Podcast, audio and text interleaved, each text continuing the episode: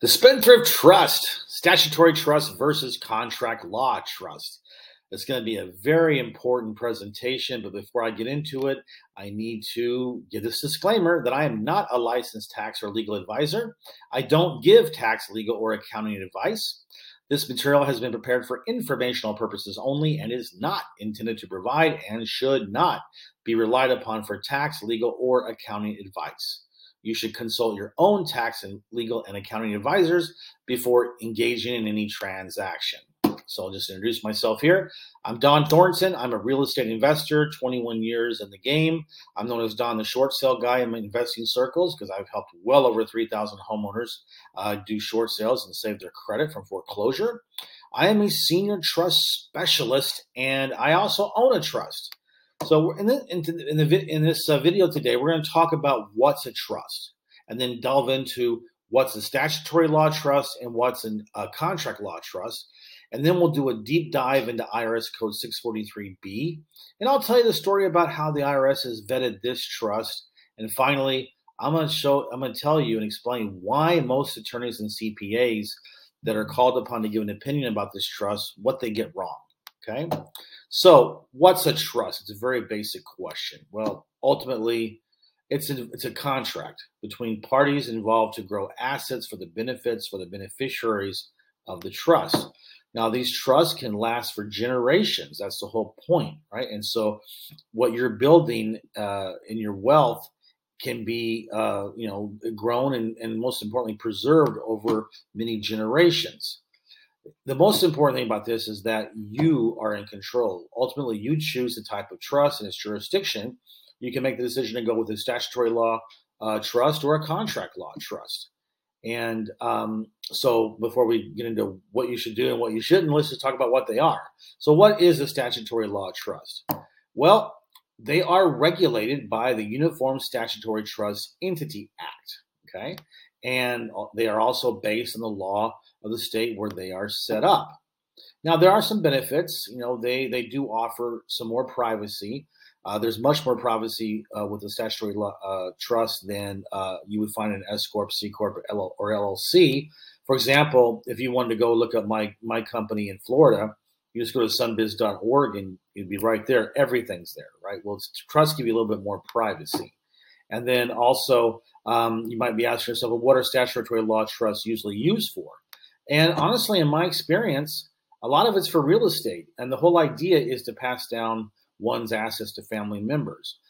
Uh, the most common trust you're going to see is like a family revocable trust or a living trust. And the way way statutory law trusts are set up is that the profits are always distributed to the beneficiary and they are usually taxed at higher levels of taxation. Remember that these types of trusts are what most attorneys and CPAs know and they use them. Okay. Keep that in mind as we shift gears into what is a contract law trust. Well, it's based on private contracts and ultimately it derives its, its reason for existence from Article 1, Section 10 of the Constitution, which says that no state shall pass any law um, impairing the obligations of contracts. So ultimately, this means that nothing can come between you and a private contract that you create. And it supersedes statutory law. Now it's governed. Now you can't, you know, have a, a contract between two people to sell drugs to each other. That, that's illegal activity. We're talking about legal activity here, okay? But um, a contract law trust is not under the same uh, regulations as statutory law trusts are. Now, they do offer much better pri- uh, privacy than even the statutory law trust, and they're normally used for advanced tax and estate planning rules. Each trust files a 1041 tax return. It's a complex trust, and that means that there's no requirement to distribute any income to the beneficiaries. That's really important. We'll get into that later as we talk about IRS Code 643. Uh, and here's a key thing you know, they uh, they're usually more expensive than statutory trusts, because in my opinion, they offer much more value. Therefore, they deserve the extra extra expense. And uh, unfortunately, sometimes people just can't find resources of experts, licensed experts on contract law trust because most, like I said, most attorneys and most CPAs don't know them, don't know about them, a lot of them, and they don't use them. All right. We're going to get into that a little bit later about why that's an important point. But it's really important that we discuss what IRS Code 643B is. All right. Because this is the code uh, that allows this trust, the non grantor irrevocable complex discretionary spendthrift trust, to be able to give you all of the tax benefits and reduction that this offers. So, uh, four basic things about this the proceeds of anything having to do with the trust, the income has to be allocated to the corpus of the trust.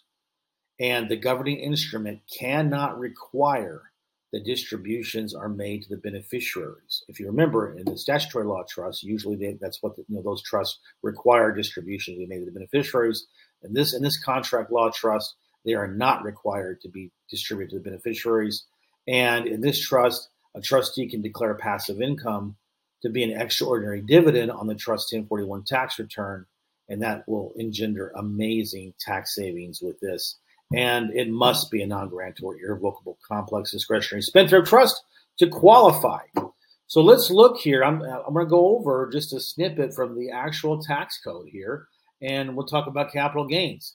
Now, in this tax, you know, in this uh, with this tax code in this trust, gains from the sale or exchange of capital assets shall be excluded to the extent that such gains are allocated to corpus of the trust and are not paid, credited, or required to be distributed to any beneficiary during the taxable year.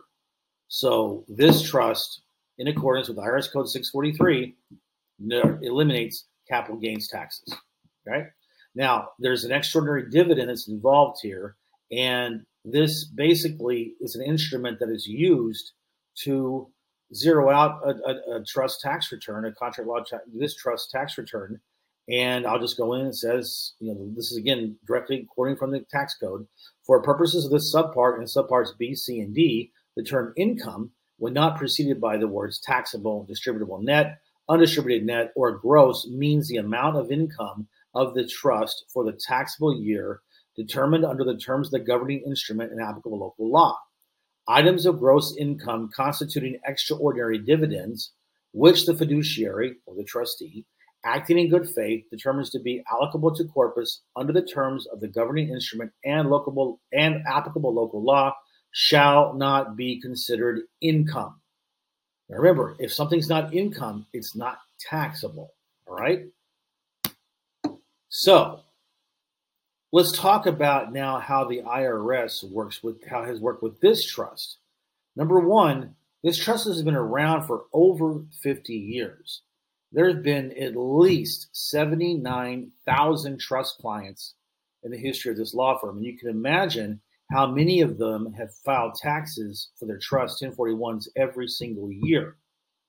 And I'm just going to reiterate as far as we know, there's never been any audit on the IRS because it is legal. Now, this trust is, is, uh, is copyrighted and it was vetted by the IRS. There is an IRS private funding letter that talks about the extraordinary dividend and how that any income that's declared an extraordinary dividend in the trust is not considered income. I'll get into that in a little bit. And uh, you know the six, and when you when when any trust client or trust owner files a tax return for the trust, it's written all over the place that tax return that is that, that it's zeroed zeroed out due to the 643b exclusion on all the returns. Okay, so it's not like the IRS doesn't know about this trust. Okay, that's what I'm trying to say here. All right. So I want to tell you a story about the IRS agent who actually vetted this newly copyrighted trust. So this, uh, when, the, when the trust was copyrighted, uh, uh the IRS requested that a copy would be given to them so they could go in and examine it and uh, you know make a determination about whether you know they think it's good or not. So this now, Robert Benson, he was the attorney of record for the trust back then. This is in 2003. And this is the memo that he was given by the actual IRS agent that did this. All right. And this memo concerns endowments to the copyrighted spendthrift trust. Generally, funds or endowments conveyed to a trust have no tax consequences to the party contributing the funds or endowments, the beneficiaries, or to the trust itself. Now it goes in here and talks more about each of the each of the uh, sections. Subtitle A. I'm not going to get into that right now. We're going to go fast forward to the bottom of the thing, and where it clearly says that you know sale or exchange of capital assets shall be excluded to the extent that gains are allocable to the trust and not required by the governing instrument to be distributed beneficiaries. So basically, he reiterates from the tax code that this trust is not, and this trust eliminates any capital gains taxes. And then he talks about the extraordinary dividend here as well, that it is not considered income. Now, here's the key part. He, again, senior revenue agent with the Department of Treasury, responsible for the examination of corporate tax returns, real estate investment trusts, high income individuals, and relatable related taxable entities and the accurate application of tax laws. Right now, here's an interesting side note to this. Uh, once he retired, he actually got this trust for his assets and so on and so forth. So my point is, is that this is the agent that went through and vetted this trust when it was copyrighted, and you see that this is what his opinion letter was with the absolute. This is 100% legal and accurate. But that's not all we're going to show you. We're going to show you an IRS private finding letter. This is where uh, some taxpayers, there was a dispute about the inheritance uh, of a trust and what would be considered income. Because if something was income, then that should be divided by the to, the to the, beneficiaries. And there was an issue there because part of this had to do with uh, income coming in uh, to the trust that was declared an extraordinary dividend, and that and, and ruled not income. And so the taxpayers who were in dispute said, "We'd like for you to make a ruling because we think we should get that in that income." And here's and so there's this was the IRS private finding letter that was done back was published back in February 6th of 2015. Now again, this does not directly have to do with our trust per se. It has to do with IRS Code 643 and why this is a legal strategy. Okay, so this is the ruling. It says that 643A defines the terms distributable net income as taxable income of the estate or trust with certain modifications. And it says section of 643B, um, basically talking about that the term income when not preceded by the words taxable, distributable net, undistributed net, or gross means the amount of income of the estate or trust for this taxable year determined under the terms of the governing instrument and applicable local law items of gross income constituting extraordinary dividends or taxable stock dividends, which the fiduciary, acting in good faith, determines to be allocable to corpus under the terms of the governing instrument and applicable local law, shall not be considered income. All right? They are quoting directly from the tax code. In this case, the court determined that the governing instrument in state law would characterize the monetary distribution from the LLC to trust as a return of corpus. As such, the monetary distribution from the LLC to the trust pursuant to a settlement agreement meets the definition of an extraordinary dividend under 643B and is not considered income within the meaning of that section. Accordingly, based on the facts submitted and the representations made, we rule that the monetary distribution from LLC to trust is an extraordinary dividend excluded from the definition of income within the meaning of 643B.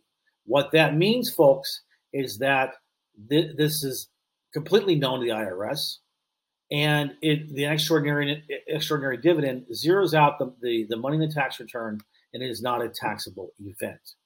Okay, so you know this is proof of how this tax code basically declare. You know, when you declare an extraordinary dividend as trustee, it is not a taxable event for the trust. Now, listen, here's what attorneys and CPAs get wrong. Now, you've gone through all of this. I've stated my case. And I tell you what, this is where they go wrong most of the time is that they do not understand contract law trusts. They only judge from what they know about statutory trust regulations. And they think that this, in an extraordinary dividend, there's no such thing in a statutory law trust. Okay. So they think, well, it can't, you know, if it's not permitted in the statutory law trust, that means it's absolutely not permitted with the contract law trust. They don't understand it. And then the second thing we always hear is that they say, well, give us some case law proof. All right. Well, case law is derived from a court dispute. There's never been any disputes with this trust because it's all legal. That's the thing. And they are they are typically unwilling to admit that they don't know anything about IRS code 643B. And so here's what normally happens. They say, "Well, I'm going to talk to some experts of trust experts that I know and I'm going to see what they think about this." And so all they're doing is they're going to the same statutory law attorney or CPA that they are. So what they're really what they're doing is they're trying to judge an apple. They're trying to judge an orange as an apple, and then they're going, you know, to get information about oranges from apple experts. Okay, it these two trusts are apples and oranges, and so if your CPA or your attorney is a statutory statutory trust attorney or CPA, and they say, "I don't think you should do this," well, they don't know what they're talking about because they're not experts in contract law trust. Okay. And so if they say, well, I'm going to go ask some of my colleagues, they're just going to be asking about apples and they won't give you an, they won't give you a true opinion about oranges because they don't understand it. And here's my thing.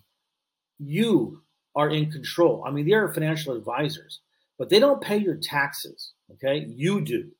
So you have an opportunity to significantly legally lower your taxes, not to mention all the asset protection you get with this trust but you're the one that has to make that decision. And, and you know, you should ask them, hey, if if I do follow your advice and I don't, you know, I don't I don't get this trust, does that mean you're going to pay all the taxes that I'm going to pay by not doing that? Well, probably they won't they won't agree to that. All right. So that's what ultimately you need to decide that. Okay. Now I'm sure you have questions. Most people do. If you do, go here to my Calendly link. To schedule a call or a Zoom with me, and be glad to talk with you. It's calendly.com slash Dohn Thornton. My name is spelled D O H N T H O R N T O N slash 30 minutes. I would love to talk to you and we can go in this more deeply. We are so transparent. We have nothing to hide about this trust, and we're glad to get you all the information you need to make a knowledgeable, educated decision. And I want to thank you very much for taking the time to watch this video or listen to this podcast. Thank you.